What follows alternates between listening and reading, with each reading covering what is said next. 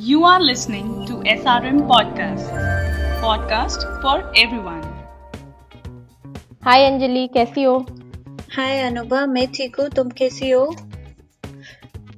मैं बिल्कुल बढ़िया हूँ अंजलि।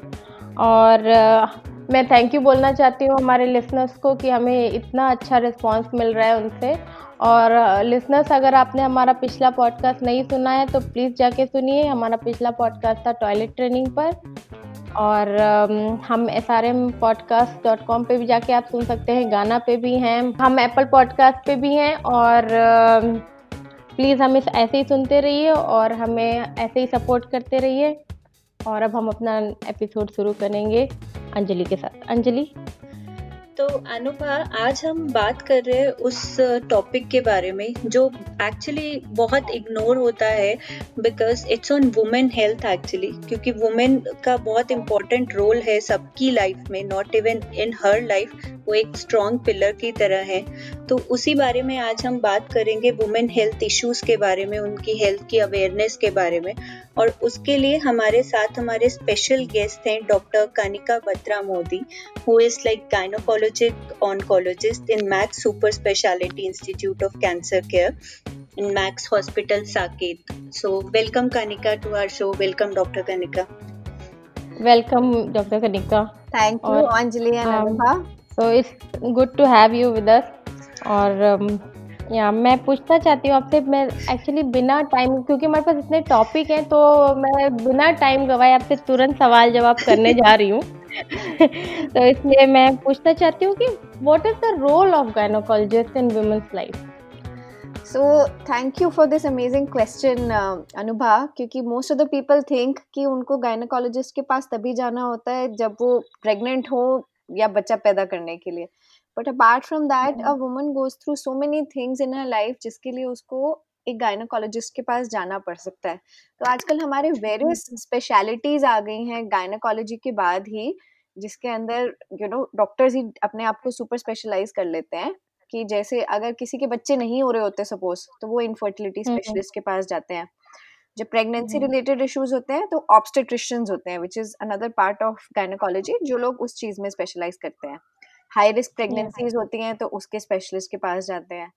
प्लस उसके अलावा अगर किसी को यू नो गायनोकोलॉजिकल कैंसर्स हो जैसे कि जो मैं देखती हूँ तो मेरे पास आते हैं। I am a gynae oncosurgeon plus अगर किसी को यूरोगाइनोकोलॉजिकल इश्यूज़ हो यानी कि you know there are certain issues in the pelvic floor जैसे कि औरत का जो लोअर पार्ट होता है पेल्विक फ्लोर मसल्स के अंदर प्रॉब्लम होती है या यूरिनेशन रिलेटेड प्रॉब्लम्स होती हैं तो वो यूरोगाइनोकोलॉजिस्ट के पास जाती हैं। सो सिमिलरली और भी होते हैं लैप्रोस्कोपिक गायनोकोलॉजिस्ट स्पेसिफिकली होते हैं, जो कि केवल और केवल लैप्रोस्कोपिक सर्जरीज करते हैं। तो ये बहुत सारी डिविजन्स होती है। एंड प्लस एक औरत को गायनोकोलॉजिस्ट के पास बार बार जाना ही पड़ता है। Apart from all these you know super specialisation कोई भी you know menstrual cycle related issues any discharge related issues और एनी अदर प्रॉब्लम जो उनको आती है, उसके लिए उनको जाना पड़ सकता है गायनोकोलॉजिस्ट के पास। And just for a general checkup also which I will tell you in details उसके लिए भी जाना बहुत ज़रूरी है एक औरत को तो डॉक्टर कानिका लाइक आप क्या प्रिस्क्राइब करते हो? जैसे आपने बोला जनरल चेकअप के लिए बहुत सारे लेडीज़ तब तक अवॉइड करती हैं वो जनरल चेकअप अनटिल अनलेस कोई मेजर इशू ना आए। It's like Indian thought I don't know तो हम यही देखते आए हैं। तो आप क्या प्रिस्क्राइब करते हो? How frequently they do they need to come like for that uh, that's a very important question Anjali so basically एक औरत को कब क्या करवाना चाहिए just to be aware of and prevent cancers in her life. तो उसके लिए एक औरत को बेसिकली क्या पहले मैं आपको सर्वाइकल कैंसर के बारे में बताती हूँ। सर्वाइकल कैंसर एक प्रिवेंटेबल कैंसर होता है औरतों के अंदर। तो सर्विक्स होता है ये यूट्रस का जो लोअर पार्ट होता है when it opens into the vagina that part is called cervix तो मोस्ट Okay. पहले तो हमें ये समझना है कि सर्विक्स क्या होता है फिर हम्म। जो हमारी गाइडलाइंस होती हैं वो कहती है कि हर तीन साल पे 21 साल की उम्र से एक औरत को एक पैप्समियर करवाना चाहिए हर तीन तीन साल पे 30 साल की उम्र तक और उसके बाद 30 साल के बाद एक HPV virus along with pap smear करवाना चाहिए एचपीवी वायरस एक ऐसा वायरस होता है जो कि सर्वाइकल कैंसर कॉज करता है 95 परसेंट ऑफ़ केसेस में ये हमारे पास okay. अब चीज़ें ऐसी हैं हमारे पास टेक्नोलॉजी ऐसी है जिससे हम एचपीबी वायरस को पकड़ सकते हैं और सर्विक्स के अंदर कैंसर डेवलप होने से पहले जो एबनॉर्मेलिटीज आती हैं। हम उसको पकड़ सकते Okay. हैं ओके सो ये प्रिवेंटेबल है मतलब सर्वाइकल कैंसर प्रिवेंटेबल है अगर आपको सही समय पर पता चल जाए तो एब्सोल्युटली अनुभा ये प्रिवेंटेबल कैंसर है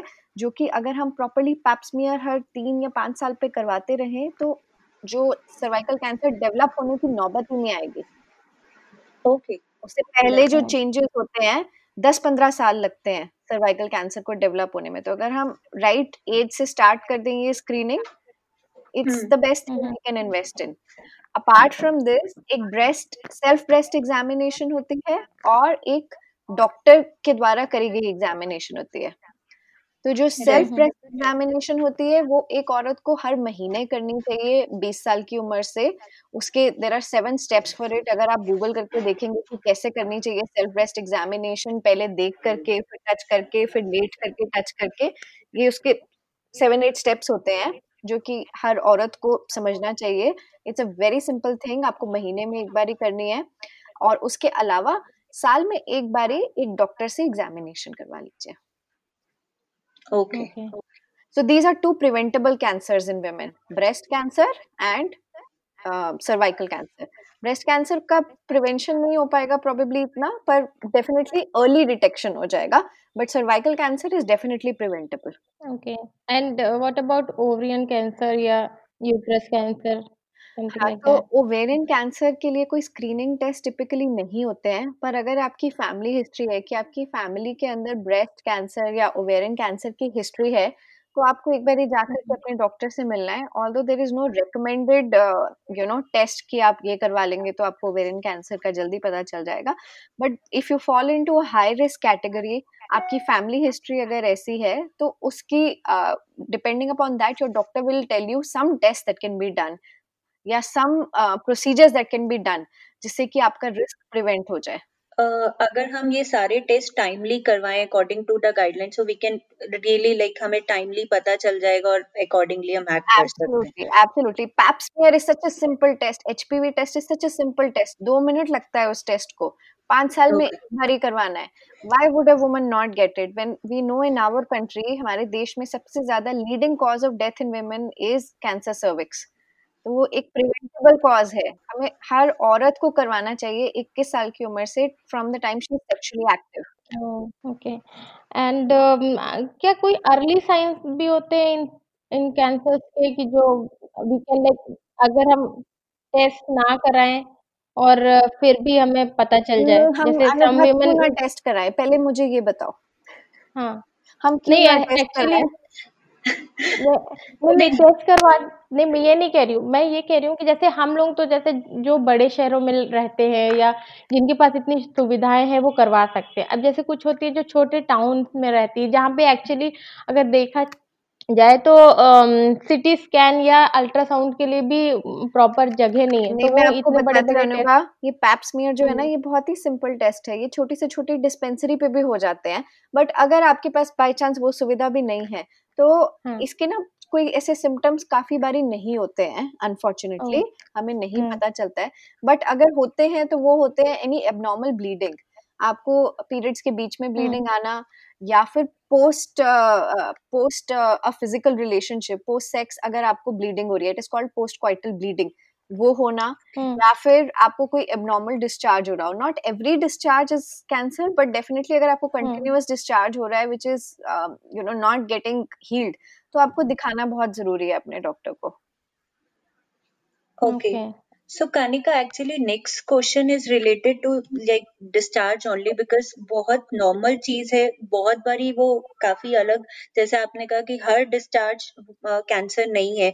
तो हम कैसे लाइक हमें कैसे पता चलेगा that this is the time we need to see the doctor और like is white discharge like कैसे हम उसमें डिफ्रेंशिएट कर सकते हैं as a layman like okay so some amount of discharge जो होता है एक औरत के अंदर it is normal and physiological but अगर आपको हम्म लग रहा है कि the amount of discharge is very high it is associated with bad smell और it is associated with itching तो ये सारे सिम्टम्स हैं कि आपको इन्फेक्शन हो रहा है साथ में।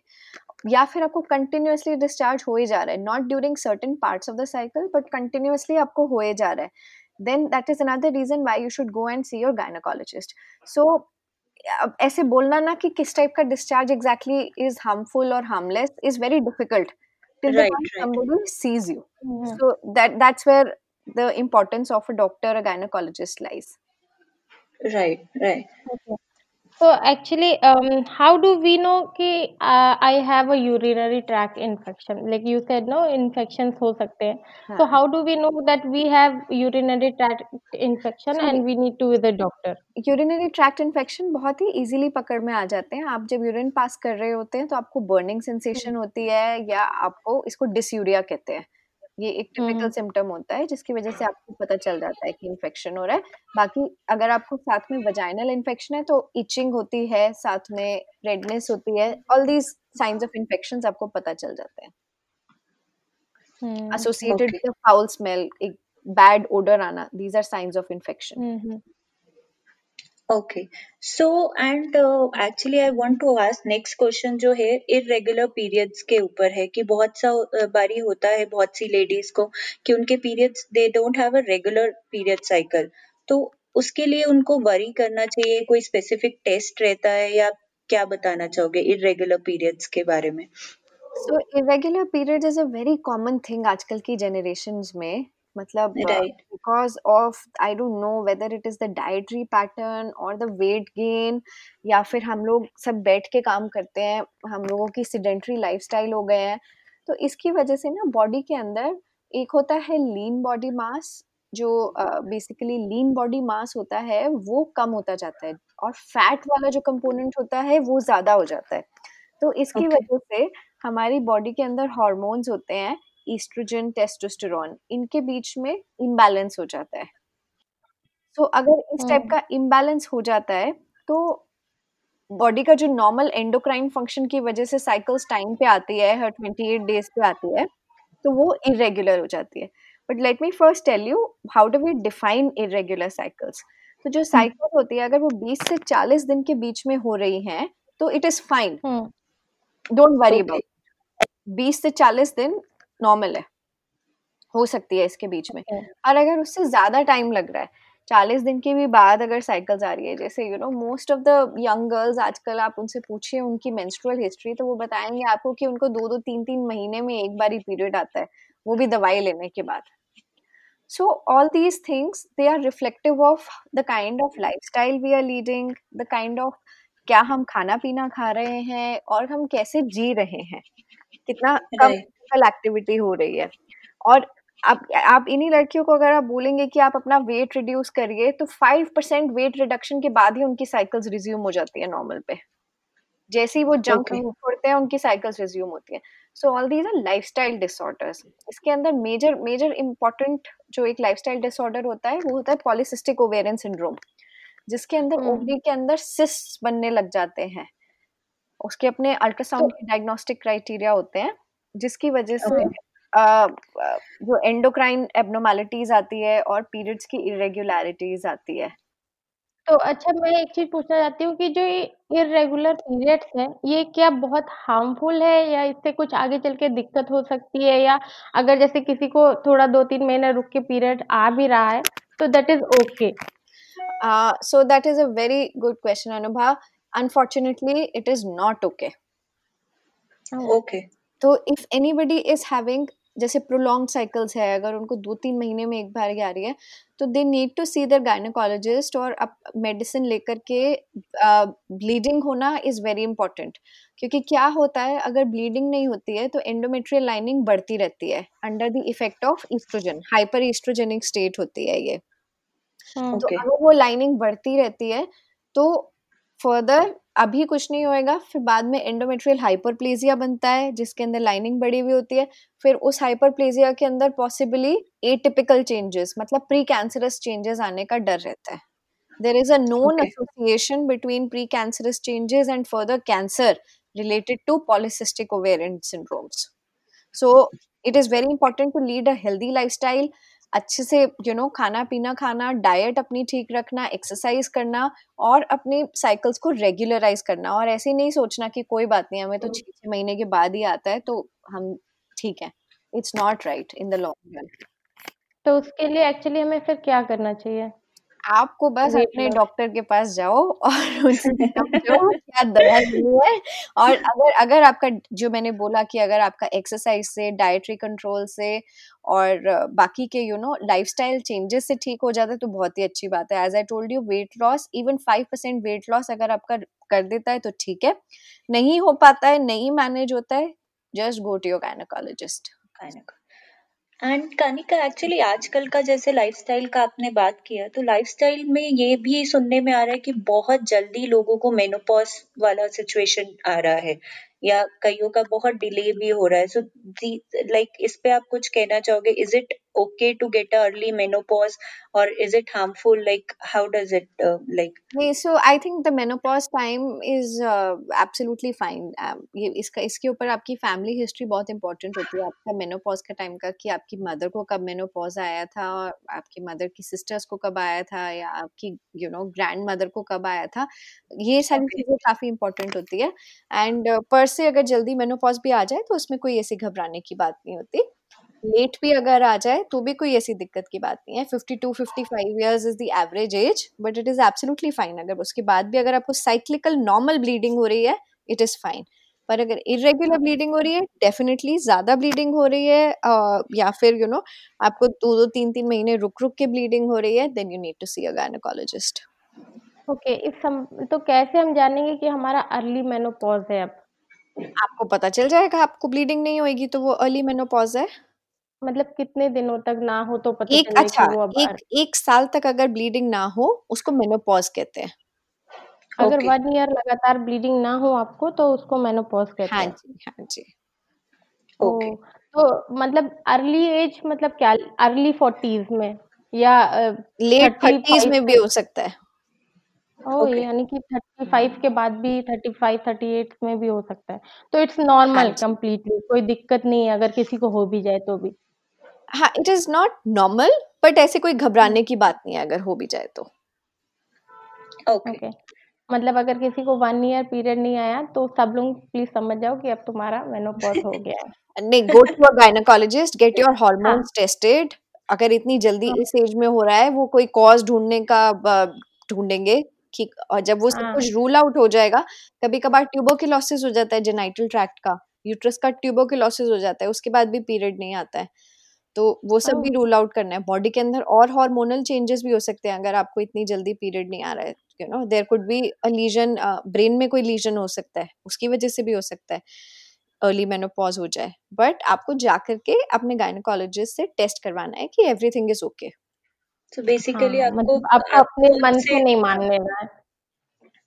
तो take a expert advice actually हाँ या it's very important right so actually हमको आप कुछ ये भी एडवाइस um, दीजिए कि how to maintain hygiene of female part okay so very important to keep yourself dry all the times use you know cotton based undergarments और do not use soap soap नहीं use okay करना होता है you have to maintain a particular pH of the vagina जो कि soaps होते हैं वो एल्कलाइन कर देते हैं जिससे कि फर्दर इन्फेक्शन का चांस होता है। So do not use soaps just water is good enough plain water is good enough जो सर्विक्स और वजाइना होते हैं उनका अपना सेल्फ क्लेंजिंग मैकेनिज्म होता है वो सिक्रीशन सिक्रीट आउट हो जाती है that is their natural way of cleaning so you can just clean yourself up with water या फिर अगर आपको करना है सो ये over the counter available all these intimate products that are available या तो you can use them because they have a pH that is maintained as per the vaginal pH इसके अलावा what I would really recommend is to never use any cosmetics और talcum powder also in your genital areas talcum powders का अभी बहुत ही controversial एक case चल रहा है. Big lawsuit that is going on where so many women US में उन्होंने complain करी है कि वो talcum पाउडर यूज़ करके उनको ओवेरियन कैंसर हो गया so do not use talcum powder in your genital areas वो कहते हैं कि उसके अंदर आर्सेनिक होता है जो कि नीचे के रस्ते ऊपर आपकी फिलोपियन ट्यूब के थ्रू आपके ओवरी पे पहुँच जाता है जिससे कि ओवेरियन कैंसर का रिस्क होता है। So till the time the controversies are restored please do not use. And either which way do not use talcum powder in your genital areas. rest if you keep yourself dry clean keep yourself clean with cotton undergarments and कोई भी earliest sign of infection पे अगर आप अपने doctor को दिखाएं so these are the Hmm. basic things you can do for maintaining a good hygiene for yourself and Okay. you know a good hygiene is also uh, dependent upon what you eat the kind of foods that you eat if you keep Okay. eating junk food अगर आप पूरा time खाते रहेंगे so somewhere in your body the pH will change so fresh fruits vegetables soups uh, sprouts legumes high fiber diet ये सब चीज़ें खाने से you you will naturally have a good immunity Okay. Okay okay and Kanika actually बहुत से लोगों में बहुत मिसकंसेप्शंस रहता है regarding birth control options so can you just clear out like बहुत सब सोचते हैं, हम नहीं ले because of some side effects होगा, ये कुछ कुछ रहेगा उसका प्रॉब्लम तो एक बहुत सारे मिसकंसेप्शन और मिथ्स बने हुए हैं उन सबको लेके तो आप इस पे कुछ कहना चाहोगे? see, obviously, everything that you use, उसका साइड इफ़ेक्ट होता है, कुछ ना कुछ, किसी ना किसी को आ सकता है, उसमें कोई दो राहें नहीं है। बहुत सारी चीज़ें अवेलेबल हैं आजकल काफ़ी लो डोज हम्म, हम्म। दवाइयाँ भी अवेलेबल है। मतलब जिनके जिनके भी साइड इफेक्ट्स हो सकते हैं मैं मना नहीं कर रही हूँ because obviously there chemicals that you are having but you have to look at the other thing you will get pregnant otherwise which is also side effect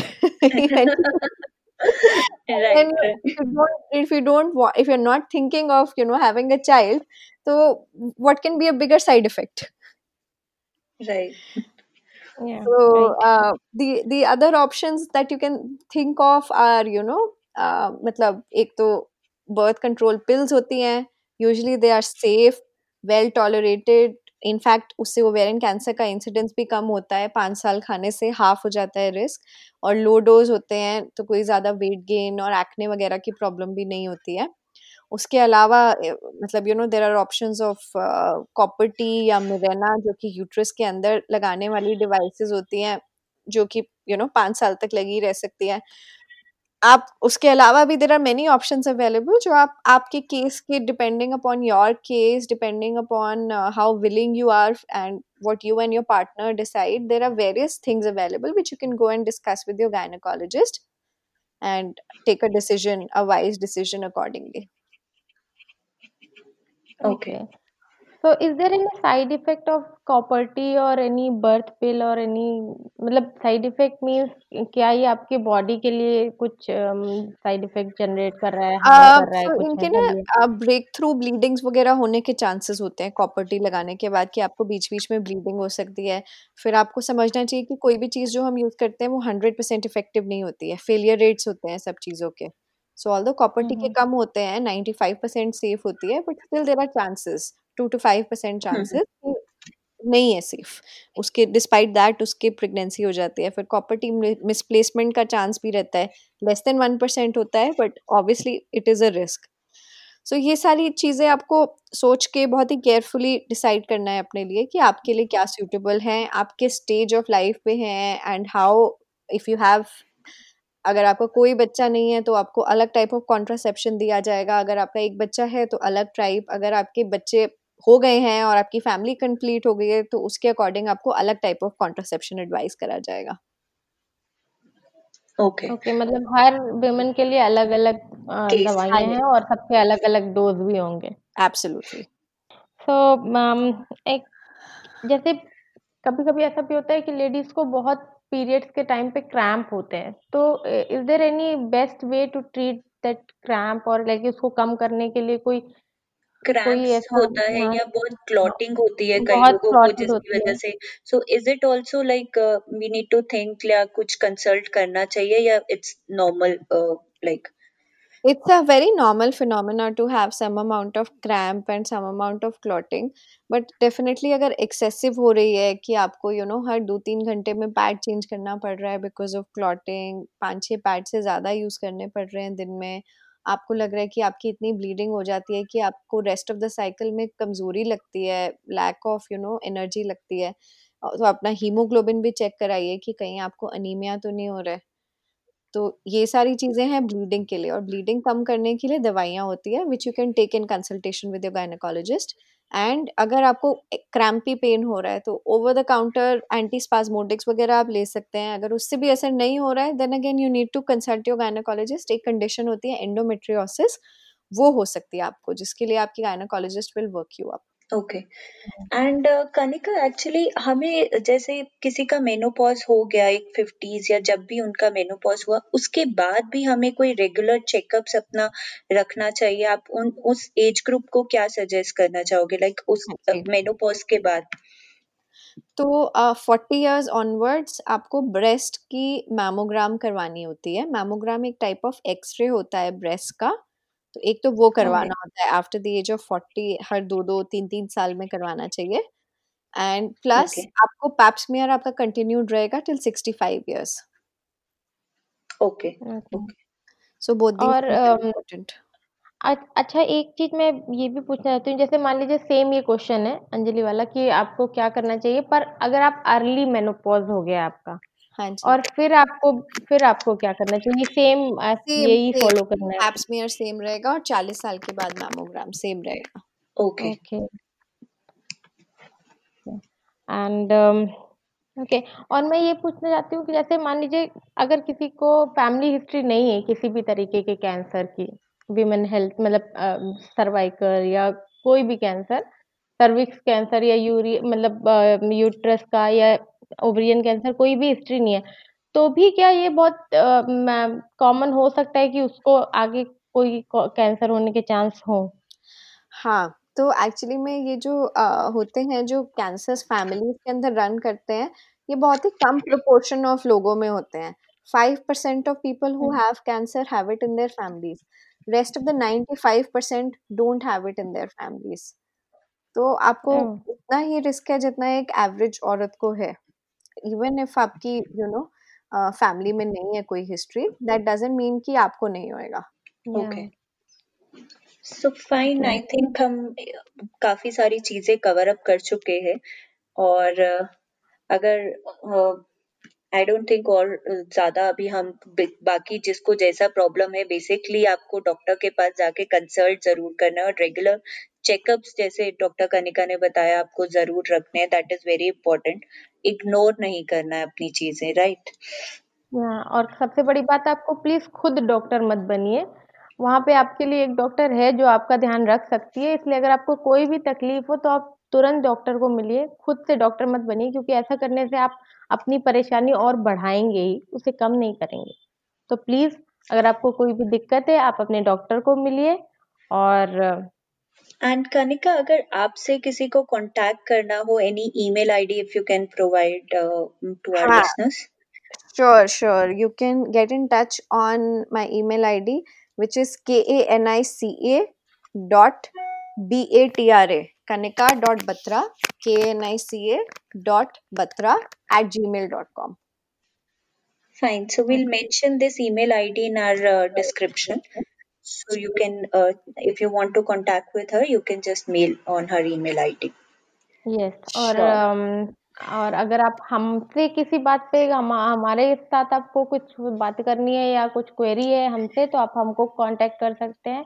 Contact at the rate S R M podcast dot com पे podcast में S है podcast S podcast dot com right thank you so much Kanika doctor Kanika to give us your valuable time इतने busy होने के बाद नहीं नहीं thank you so much Anjali and Anubhav for having me over It was a pleasure talking to you, and I hope कि हम लोग uh, आपके इस माध्यम के थ्रू काफ़ी यू नो women को रीच आउट कर पाएँगे सो दैट दे नो कि उन्हें क्या करना है और वो कैसे अपने आप का ख्याल रख सकते हैं बिकॉज़ अपने ऊपर इन्वेस्ट करना अपनी हेल्थ के ऊपर इन्वेस्ट करना I think is the biggest investment a woman can do for herself more important any any amount of money जान है तो जहान है तो please take care of your health and i'm very happy that you took up this important cause and got me over here. Thanks so much. A lot हाँ और अ, हमें लगता है इससे हमने काफ़ी अवेयरनेस फैला सकते हैं विमेंस हेल्थ को लेके। Right, तो right. Please listen our podcast और अ, अपनी हेल्थ के लिए सेफ़ रहिए तो हाँ। बहुत ही अच्छा रहेगा। जैसे डॉक्टर कनिका ने कहा जान है तो जहान है तो वही सच है एकदम। बिल्कुल इग्नोर मत कीजिए। अपनी हेल्थ का हाँ, सबसे ज़्यादा ध्यान रखें। बिल्कुल क्योंकि अगर आप ठीक हैं तो आपका परिवार भी ठीक रहेगा। और अगर आपको जरा सा भी तकलीफ़ होगी तो आपसे ज़्यादा तकलीफ़ आपके परिवार को होगी क्योंकि आपका परिवार आपके ऊपर ही डिपेंडेंट रहता है। इसलिए प्लीज़ डोंट इग्नोर कोई भी अगर आपको परेशानी है तो प्लीज़ अपने डॉक्टर को विज़िट कीजिए। राइट तो इसी के साथ हम लोग अब विदा लेते हैं। मिलते हैं नेक्स्ट एपिसोड में। Bye Anjali bye doctor Bye. Kanika bye bye doctor Kanika bye Anubha thank you Bye bye. Thank you bye